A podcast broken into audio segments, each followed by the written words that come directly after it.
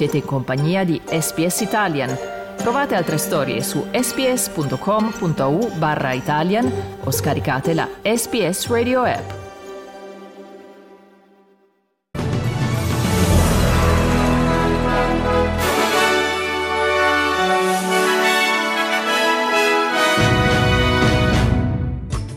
Medio Oriente, il Consiglio di sicurezza dell'ONU vota la risoluzione che chiede un cessate il fuoco immediato a Gaza. Alluvione in Queensland, evacuata la comunità di Vujal Vujal, il governo statale annuncia fondi e sussidi per chi ha subito gravi danni. Melbourne è polemica per la scarcerazione di Abdul Nasser Ben Brika, l'uomo condannato per terrorismo nel 2008. Calcio, ottavi di Coppa Italia. All'alba di domani l'Inter riceve il Bologna.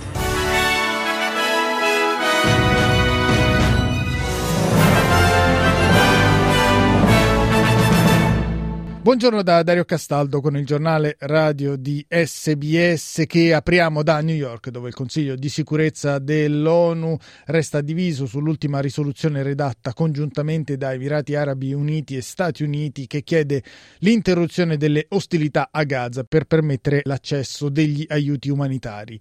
Ieri il rappresentante di Abu Dhabi ha chiesto un rinvio di 24 ore per trovare la formula che accontenti tutti e superi le resistenze statunitensi. Washington, che due settimane fa ha fatto valere il suo diritto di veto su una mozione analoga, vorrebbe infatti che il testo parlasse di pause umanitarie invece che di cessate il fuoco, posizione tra l'altro condivisa da Israele. Secondo il governo Netanyahu, infatti, un cessate il fuoco darebbe ad Hamas il tempo di riorganizzarsi.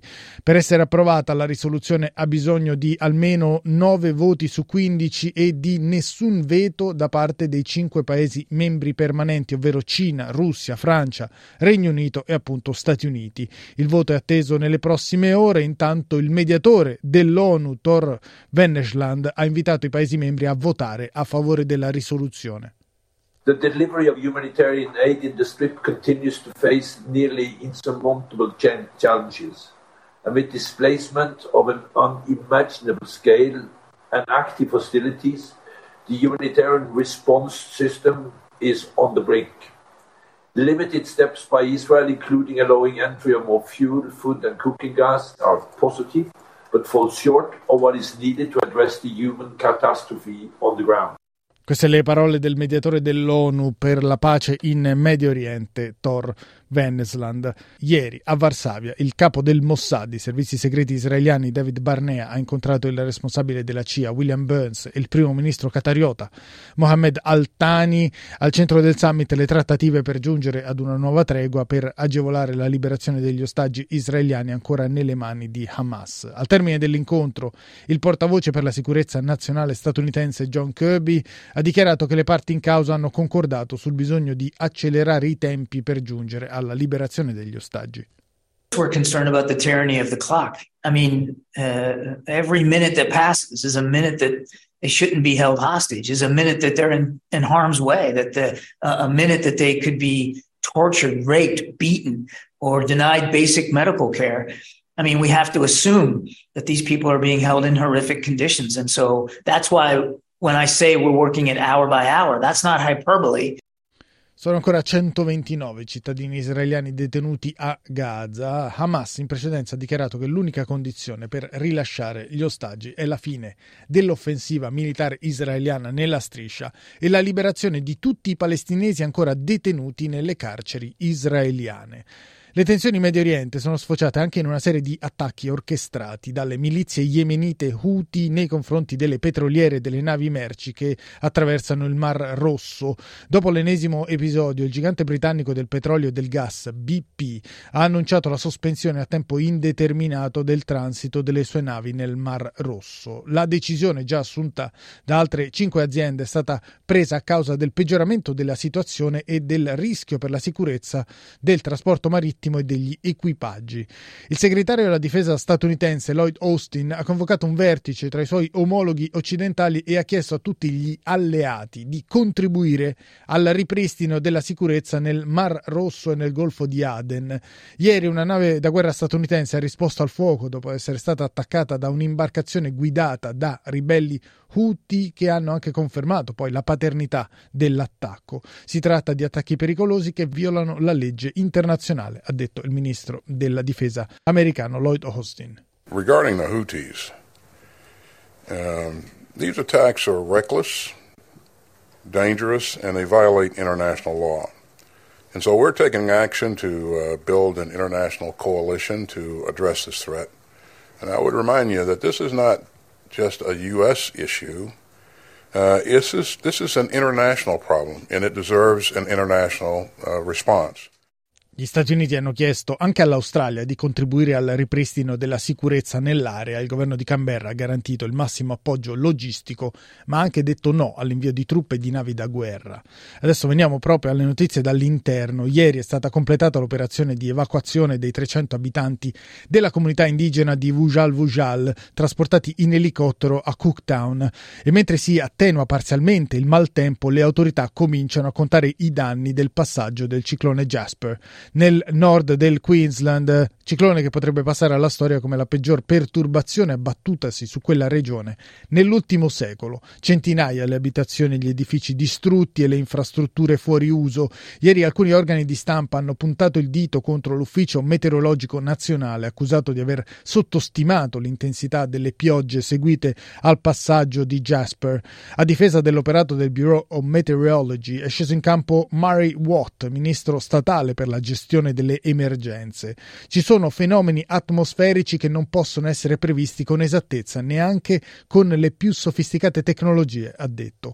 Watt ha poi aggiunto che il governo statale del Queensland stanzierà denaro a fondo perduto per le vittime della calamità naturale. Il Disaster Recovery Payment consisterà in un assegno da 1000 dollari per ogni adulto e 400 dollari per ogni bambino dei nuclei familiari che hanno subito perdite rilevanti nelle aree comprese comprese tra Keynes e appunto Vujal Vujal. Oltre a questo, il ministro Watt ha anche annunciato un sussidio simile al Job Keeper della durata di 13 settimane per chi non potrà tornare a lavorare in questo lasso di tempo. What we know is that there are a lot of areas that are cut off at the moment as well. And there'll be an income support payment available for people who can't get to work or can't get to their business of up to 13 weeks at the job seeker level. So that builds on the earlier assistance we've provided, but there's that they'll be available from 2 p.m. today. Ancora in Australia, a livello di politica federale, tiene banco il dibattito sulla messa in stato di libertà di Abdul Nasser Benbrika, l'uomo arrestato nel 2005 con l'accusa di aver organizzato un attacco terroristico all'MCG di Melbourne processato e condannato nel 2008. Dopo 15 anni dietro le sbarre, l'uomo nato in Algeria è stato rimesso in libertà, una decisione che ha scatenato la reazione dell'opposizione che ha criticato fortemente la decisione del governo albanese di non estendere i termini per la carcerazione di Ben Brika, anche noto con il nome di Abu Bakr. La vice leader dell'opposizione federale Susan Lee ha espresso tutto il suo disappunto per la decisione presa dalla giudice della Corte Suprema del Victoria Elizabeth Hollingworth. Noi mettiamo in carcere i terroristi, i laburisti li scagionano, ha detto. This is not good enough. It's not good enough that the Prime Minister cannot reassure Australians about their safety in the lead up to Christmas. We lock the terrorists up, Labor lets them out. Diamo uno sguardo ai cambi, è stabile questa mattina il dollaro australiano che vale 61 centesimi di euro e viene scambiato a 67 centesimi di dollaro statunitense. Per quanto riguarda lo sport calcio, all'alba di domani torna la Coppa Italia con l'ottavo in programma a San Siro tra Inter e Bologna chi vince nei quarti troverà la Fiorentina. Chiudiamo il notiziario con le previsioni del tempo per la giornata di oggi. Ad Adelaide cielo in prevalenza sereno con una temperatura massima di 21 gradi. A Brisbane possibili piovaschi in serata e la temperatura massima raggiungerà i 31 gradi. A Cairns isolati piovaschi 30 gradi la massima. A Quazzoni a Canberra in questo caso la massima sarà di 19 gradi. Anche a Darwin precipitazioni a carattere temporalesco e la massima sarà di 30 34 gradi, a Hobart piogge a tratti 17 gradi la massima, cielo variabile a Melbourne dove la temperatura massima raggiungerà i 19 gradi, a Perth giornata ventosa ma in prevalenza serena e la colonnina di mercurio toccherà i 35 gradi per finire a Sydney precipitazioni intense nel pomeriggio con una temperatura massima di 22 gradi.